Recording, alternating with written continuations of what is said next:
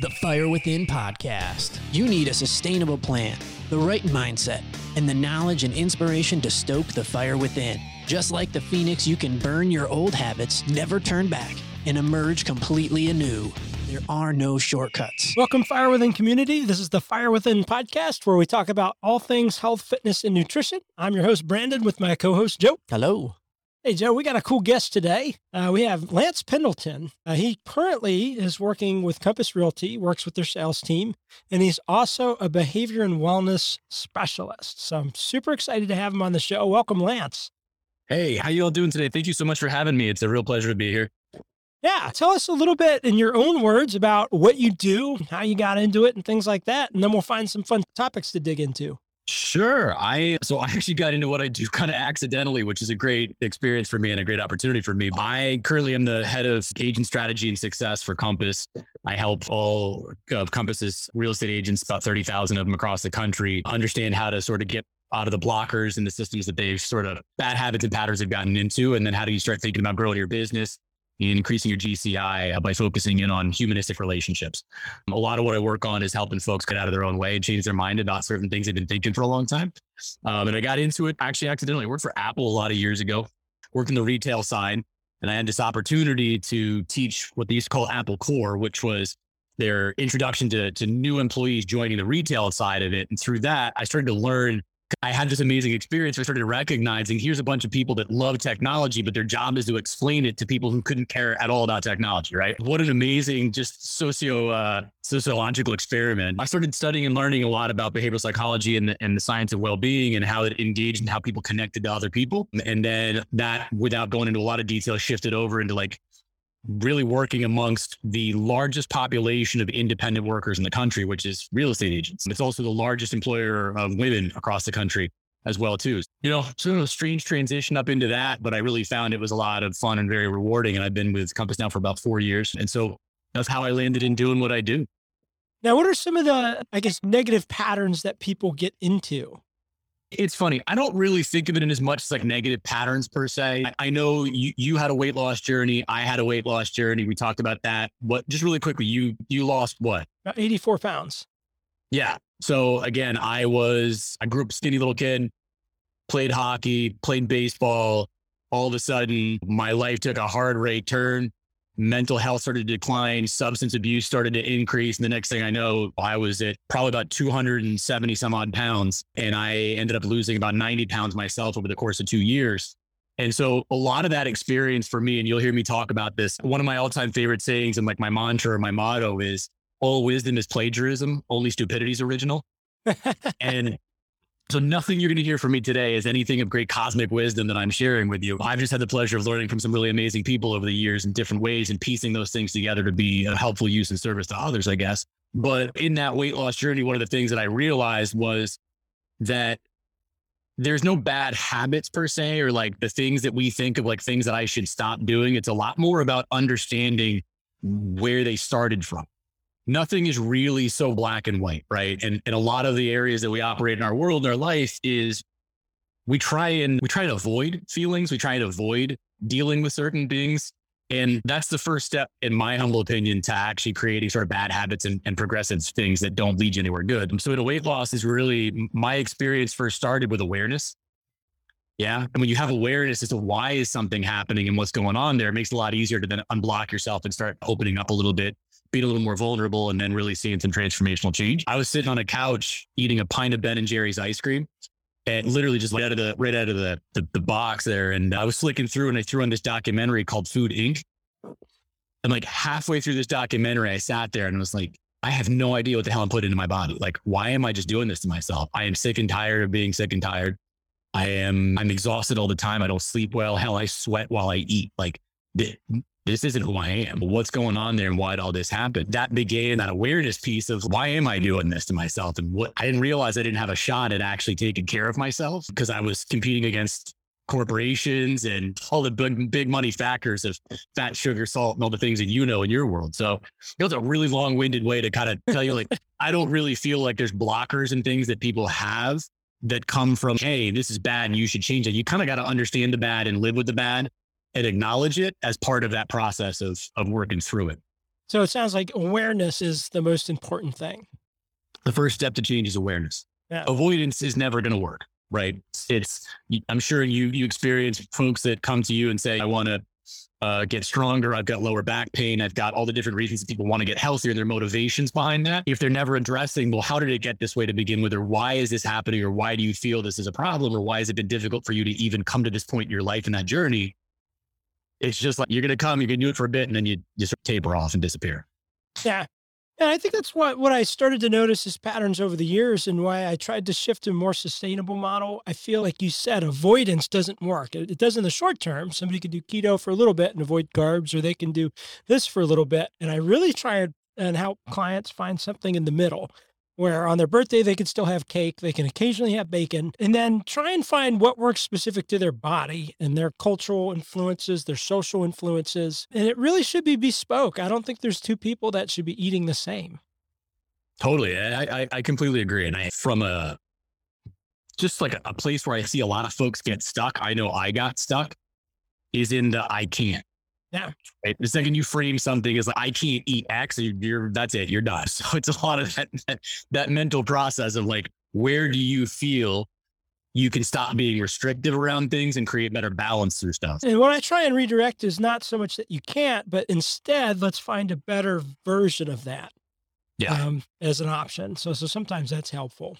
Unless you're talking about bacon, and there's just no better version of it. It's just, it's bacon. It's just turkey bacon is awful. Just eat the real stuff. That is yeah, one of the things yeah, that they just can't, I, you know, they can't come up with something that tastes like bacon. Like you can get ice cream that's ice cream flavored, that's better for you. You can get a, like salad, a lot of stuff you can do, but they can't crack, well, crack bacon. You, you can do nitrite, nitrate free bacon with no antibiotics added. And that's what I advocate. That's yeah. just still bacon though. Yeah. Yeah. It's still bacon, but it's better bacon. And, and the people that try and create fake bacon, all they're doing is adding smoked flavor to it. And I'm like, yeah, no, this is not like, you didn't get it. You, you're trying. It's good for the try. Like those dog treats, the bacon strips, dogs don't know it's bacon. Yeah. yeah. Dogs know. Yeah.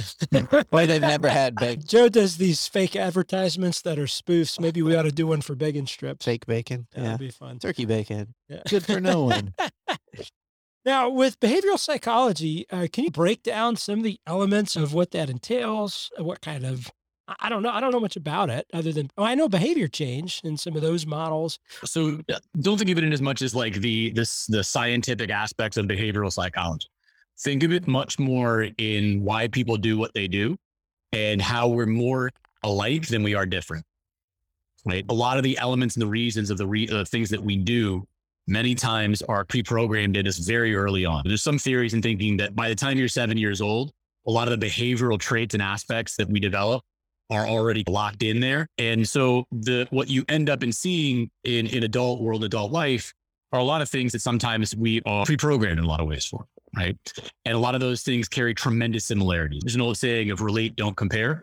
If you look more about the different elements of how we relate to one another and how we connect through that process, the root is what is a behavior that I'm seeing? Where is that coming from? Why does that exist? And then how do we start to think about, and it's not always change. How do we work with? Are there elements of that are strengths? Are there elements of that could pose as weaknesses? And then how do we use both sets of that to move forward? So let's take weight loss as an example. If that's somebody's goal, how, how do you start to pick that apart from a behavioral therapy side or behavioral psychology side? Yeah, again, and let's be super clear. I am not a licensed therapist, so right, I want to make right, sure right. that nobody's out there going, Lance told me. I will say that um, I think a, a good starting point is to look at why do I want this change in my life, right? What's the motivating factor?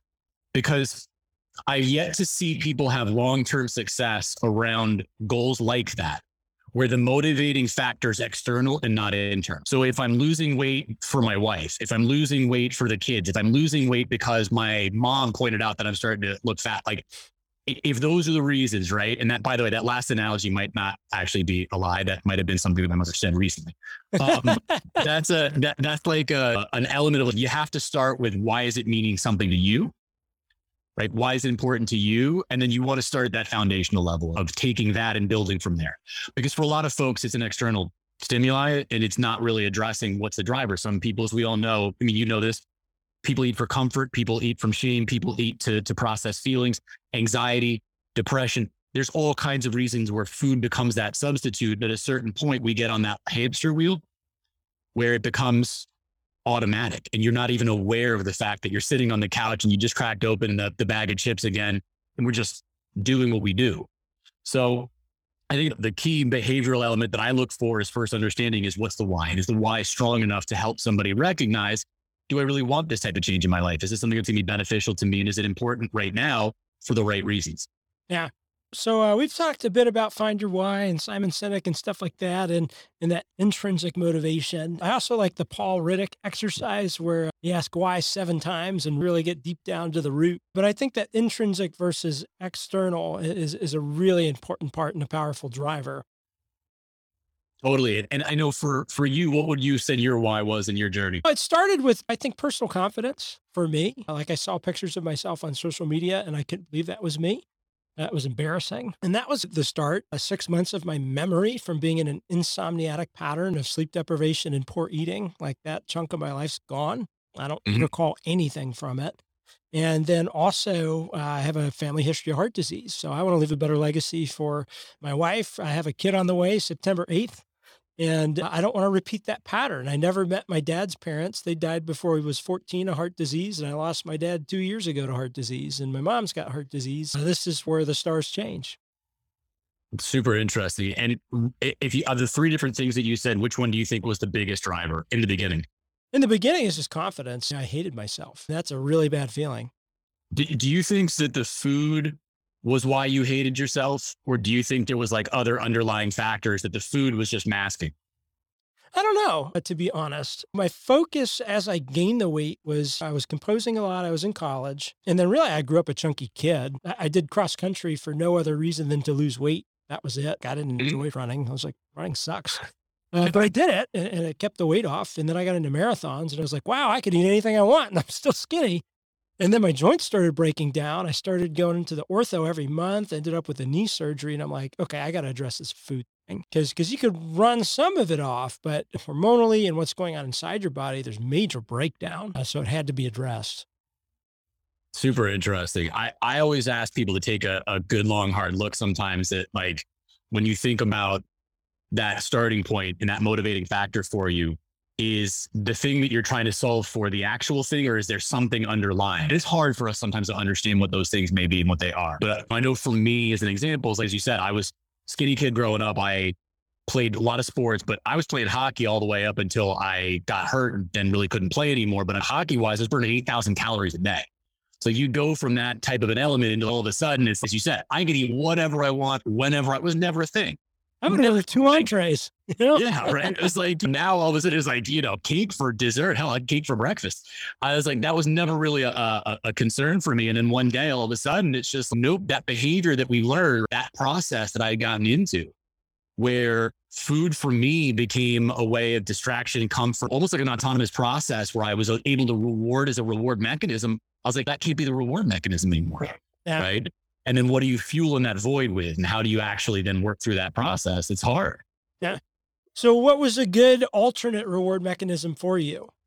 Alcohol, which then led to a whole separate problem for me. And I've been sober now for, you know, fourteen years. But, wow. you know, for, for me, it's like, how do you get from that space in that place, right? Where you are trying to fill a hole, where food and relationships and booze, you, you I was trying to fill a void there. It was a long time before I recognized that self-esteem, self-worth, codependency, those major drivers in my life were actually big reasons why I would then eat uncontrollably or drink excessively or do things of that nature, because they were distractors. They were the things that helped me feel better comfort about myself to fill that hole in some capacity. So I think for a lot of folks, it, it's not just that for me, I was like, what's in my body, right? Like, why am I eating this? That awareness piece then led me to the next piece of discovery and understanding of certain things to go, wait a second, I don't need to live this way. Yeah. And and for some folks that comes easily. And for some folks, it comes hard. It, it's a reoccurring process that I think everybody's got to kind of find their own path through. Yeah, absolutely. The views and opinions expressed on this show are not meant to be used as medical advice. Consult your doctor before implementing any health or exercise changes. The Fire Within encourages you to do your own research and aims to spark interest and motivation to a healthier lifestyle.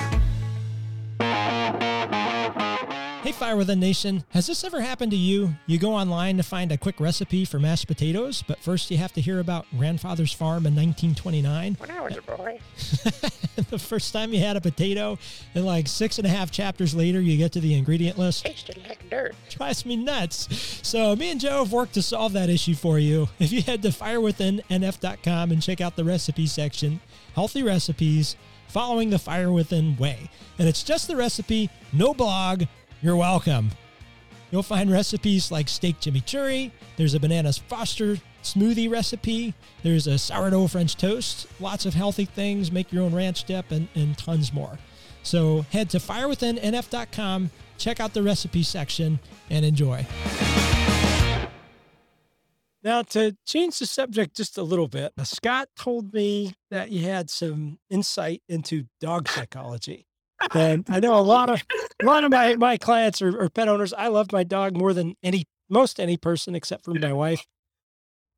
Yeah. I, so I have, I've got two giant Saint Bernards and fed dogs my entire life, rescue dogs and dogs from breeders and the whole nine yards. But one of my first favorite experiences in understanding behavioral psychology was I, and I still throw this out to people. I'm like, who is the greatest behavioral psychologist in the world today?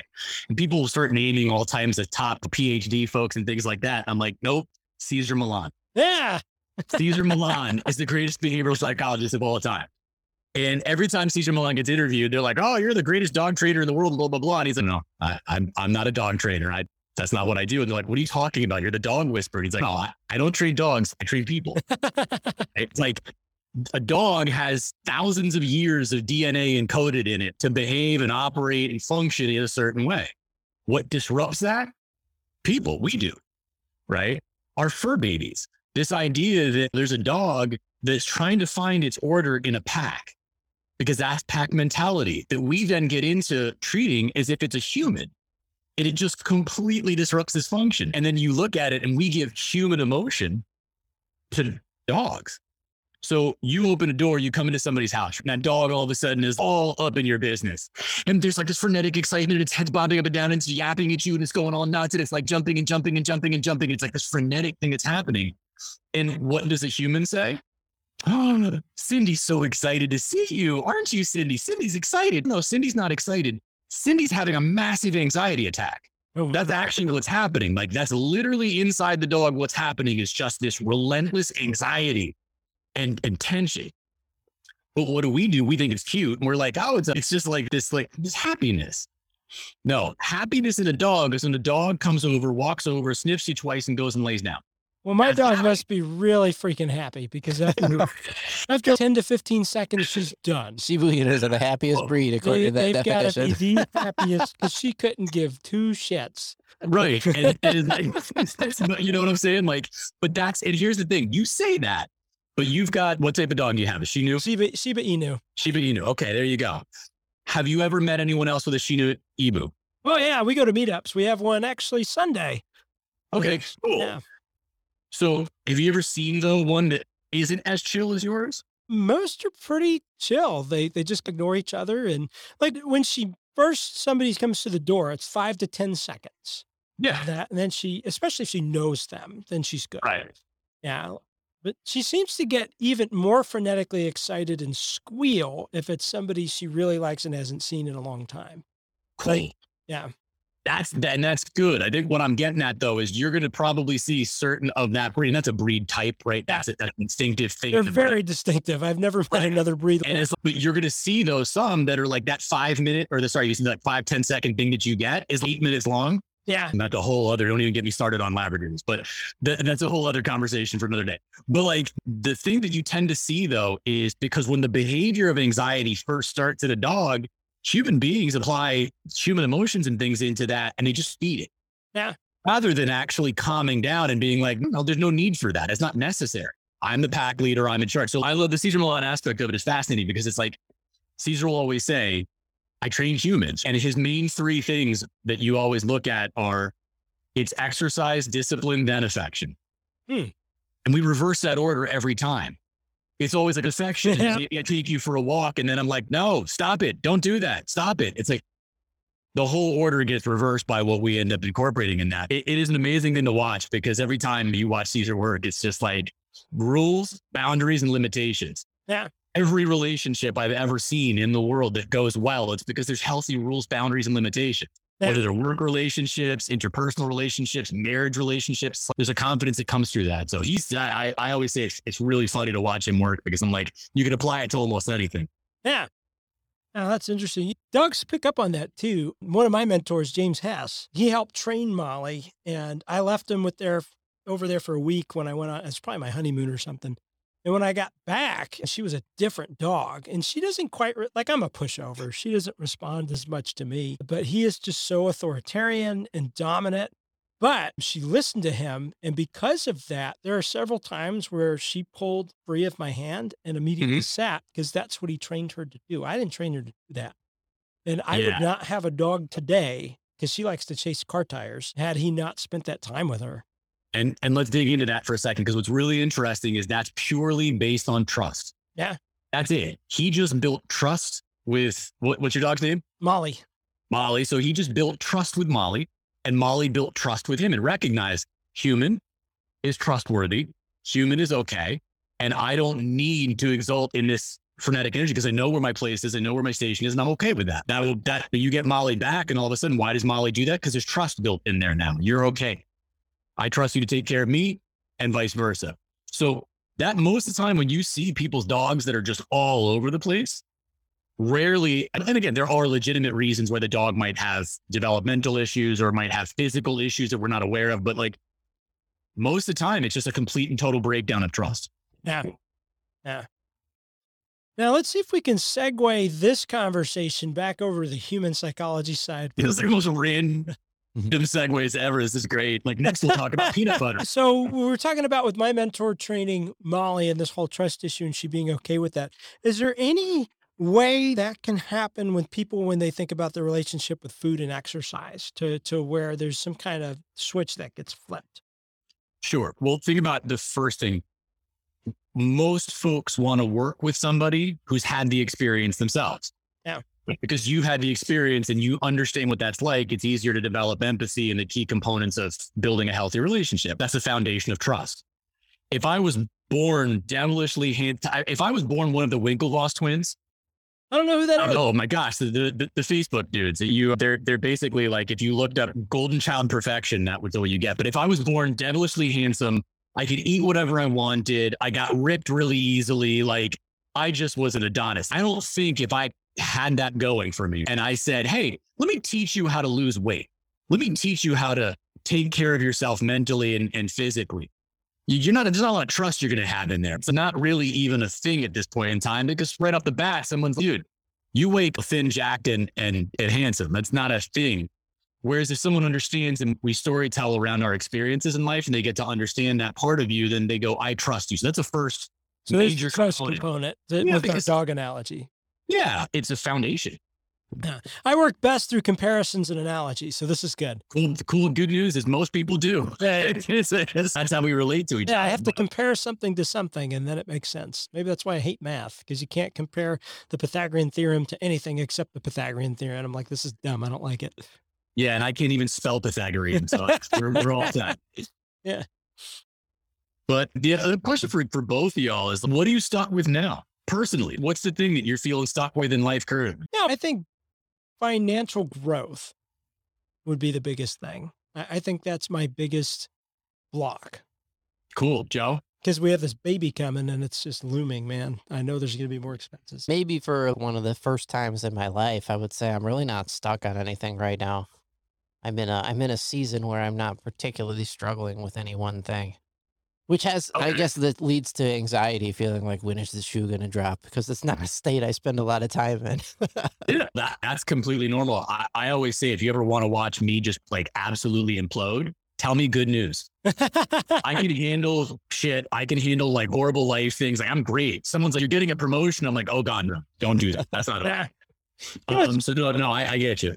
Yeah, it's funny. I've gotten to watch this stage growing, Joe, in three years, like his business is going gangbusters. His, his home life is good. His, he's just... I used to be super stressed out, and yeah. I put in a lot of work to fix some of the things that were creating that circumstance in my life, some of my behaviors that were leading to overworking, misprioritizing certain aspects of my life. And when you get to, when you work for yourself, you get this like window of opportunity to redesign, and you can't really blame somebody else or a circumstance because you're like, well, I can fix it. I guess I'm, I'm in charge of that. I should probably take care of that particular aspect of it. But yeah, so I think it does feel like I probably, if I'm struggling with anything, it's guilt of feeling like my life is going pretty good and I don't deserve that. You know? Yeah. Yeah. Actually, we, we were talking yesterday and he kept saying, I feel spoiled, but then I know the work he's put in, even since like high school, like he, he just works nonstop. So I think he's earned what he has, but I guess it's tough to still feel like you're deserving when you see everybody around you. Yeah. And sometimes that's also a little bit of survivor's guilt. It's a little bit of like, I got to this spot, but I know, as you said, I don't feel like I'm worthy of it. And then it gets into a little bit of why me versus, and then you, how do I then match that? How do I keep it? It seems that it feels daunting because it might be unsustainable. So I, that's a tough spot to be in. Yeah, I actually, I'd rather be in your shoes there to, to have financial concerns. Man, I just, I don't know what's going to happen with the kid, baby expenses, and my wife's not going to be able to work for a bit after she delivers. And yeah, everybody figures that out though. Yeah. Everybody is, I can't afford a kid when they have a kid.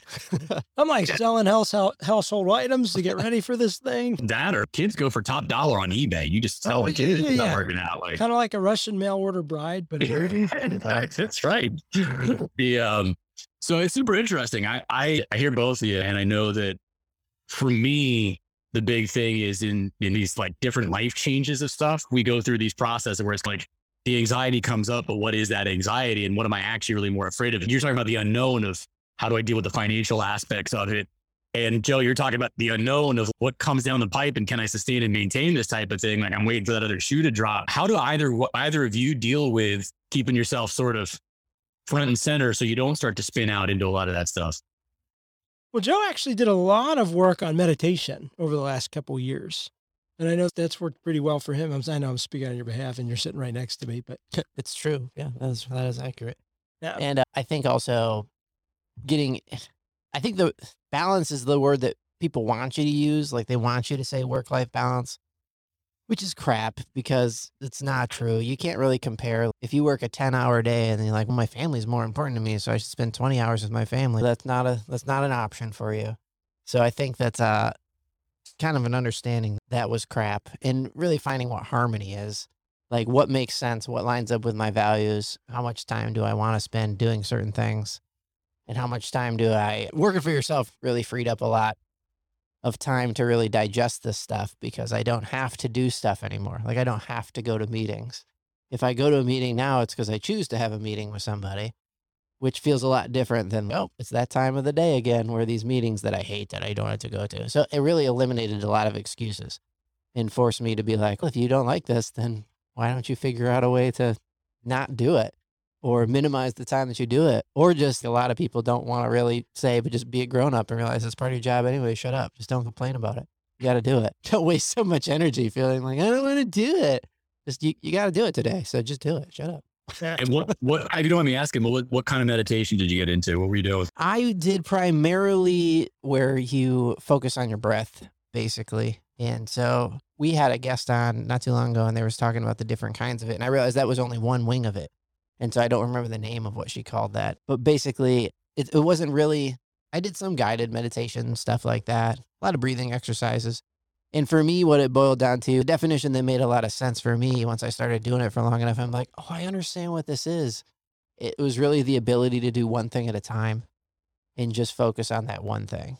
So that if I was working, I'm just working. If I'm meditating, I'm just meditating. If I'm hanging out, eating, I'm just eating and not trying to do four hundred other things and be so distracted, which is tough in today's day and age when the distractions are so shiny and oh, yeah. available. Absolutely. Totally. Brandon, what about you? Yeah. So what helps me the best, honestly, is if I have a task to do. I am calm if I am working, if I'm with a client, if I'm, if I got a productive thing going for the business, if I have holes in my schedule where there's nothing to do, I either fill them or panic because there's nothing to do then. But meditation is helpful. Breathing, especially at night, if I can't sleep, makes a big difference. I utilize sauna and steam room quite often, contrast therapy, and exercise is always a great outlet unless it's leg day, screw leg day. But then it's freaking leg day. freaking leg day. But yeah, honestly, the thing that keeps me the most calm is having something productive to do, and it drives my wife nuts. I could totally see that. It's interesting. I, I'm on the board of a meditation center and couldn't meditate. So just to talk about how life you know, is like oxymoron. Don't let anybody in there. Yeah, it's really sad. I did it because I just really love talking to the monks, but this it was awesome. Uh, yeah. But no, I, it's so funny because I tried all kinds of different types of meditations and, and things like that. And the only one that has really stuck for me, and it's weird because it was the one that I was like, yeah, I don't know about that, was Transcendental Meditation. And I had discovered pretty quickly that T M for me was like, wow, this is like a guilt-free meditation process that I really got into and enjoyed. But I was super worried that it was going to be like culty and weird. And you hear Jerry Seinfeld talk about it and stuff like that. And you're like, I don't know what I'm getting into. But it, it actually turned out to be something I really enjoyed. What's a layman's definition of what trans- sorry, transcendental meditation is? Yeah, T M is really all about a mantra-based meditation, in which it is very open to whatever you're doing in that moment for meditation, though, is that's fine. Yeah. You know, I was, like, I was a little worried about sometimes they get sleepy and they're like, okay, so sleep. Yeah. And I was like, wait, what? And they're like, that's what you needed in that moment. Just like, yeah. Or like, I'm losing this mantra and my mind's all chattery and I'm having a hard time. And they're like, yeah, and good. So your mind chatter for that. I was like, shit, this is great, man. I was like, awesome. Can I make pancakes while I meditate too? Because I'm like pancakes. They're like, no, nah, we draw the line on that one. But the, but it was just a much more forgiving process, and also help me anchor around. And actually the instructional process for it is fantastic too, because it, it really helps you understand the, the methodology as to why, and, and get grounded in something that gives you a little bit of structure to it. So I, I enjoyed it. Yeah. Oh, that's awesome. I'll look more into T M. I've heard about it. I know a lot of high profile C E Os and all kinds of people utilize it. Is that something Steve Jobs from Apple was into as well? I don't know if Steve was into to T M. I know he did have a lot of experiences with meditation, Buddhism, calligraphy in uh, Japanese uh, art. Like there was a lot of things that deeply influenced uh, his work, but I actually I don't know if T M was one of them. Now, I found his biography to be the most interesting biography I've ever read. Steve did like just insanely uh, interesting. Yeah. It's, I will say that for most of us, when I was working for Apple when he passed, and it was one of those ones where you're just, what does anyone do now? It's literally the epicenter of what we all knew and understood as a level of genius. And let me be super clear. Also a hint of madness in there too. Oh yeah. Somebody that really struggled with interpersonal relationships and uh, how he treated people and things like that at times too. It was not to be like this Adonis at all. When he passed, it was like, now what? Because there was enough vision and creativity and genius in there that you always had a lot of faith in the fact that no matter what came out, it was going to be super compelling moving forward. But yeah, absolutely. I did want to ask you the final question I always ask our guests. What are the top three things you would ask, well, you would have somebody do to make a positive difference in their life? One, eat bacon. No. What are the three things that I would do to have someone make a positive difference in their life? Wow. I think the very first thing would be to identify a spot that you may not be super happy with and ask yourself, why am I not happy with that spot? And be curious. I, I would challenge folks to, to have great curiosity in things, not under the sense of like, well, how am I going to change this? What am I going to do? Just curiosity to why. The second thing would be to simplify. We have a, an innate tendency in a world that is really complex to begin a process of stacking, and we get further and further away from the simplicity of the answers are usually the simplest thing. Yeah. Uh, how do you stay grounded in that? And, you know, the, the third thing I would say is to really be honest as to whether or not you have uh, love in your life. And I know that sounds really cheesy and hokey and stuff like that, but do I have self-love, and do I have the love that I need from others? Both. Equally. For so many of us, we seek love from other people because we don't have that self-love to where we need, or so many times we have good self-love, but we feel that we're lacking partnership, connection, meaning in what we do, love of work, love of engagement, things like that. And I think it's very hard to stay forward and moving in a process to work on those parts of ourselves that we really want to, if you don't feel like you've got some good, solid components of love. Yeah, absolutely. Now, if somebody wanted to get in contact with you, learn more about what you do with Compass or any of that, what are some good contacts? How could they find yeah, you? Lance at lance pendleton dot com. You can also, my website, lance pendleton dot com as well. Actually, the website's being rehauled as we speak, so not for the next seventy-two hours, but... By the time this airs, you'll be good. Yeah, yeah, yeah. But no, it's at lance pendleton dot com, and there's a place on there to reach out to me and connect. And then I'm happy to chat with anybody about just about darn near anything. Yeah, we so appreciate you coming on the show, sharing your insight. I found out about you through Scott Corbin, who's one of my mentors, and I think one of the best damn realtors in the Triangle. Somebody of that caliber, if you're a mentor to him, then then you must be a big deal. Thanks to both y'all for having me here too. I know for Scott, Scott's an amazing individual who I've had a great pleasure of working with. And I trust me, I learned more from y'all than I can actually impart to anybody. Yeah. Yeah, this was awesome. So those of you listening, if you've gotten any value from this episode or any other episode, please leave us a five-star review on Apple. That's how people find the show, and we can continue changing lives. Thanks for tuning in today. I hope you got a lot of value out of today's episode. If you did, go check us out at fire within n f dot com and sign up for Refuel, a weekly email with recipes, videos, and tips to stoke the fire within. Also, you can join the Fire Within community by being added to our Facebook group. And don't forget to follow us on social media.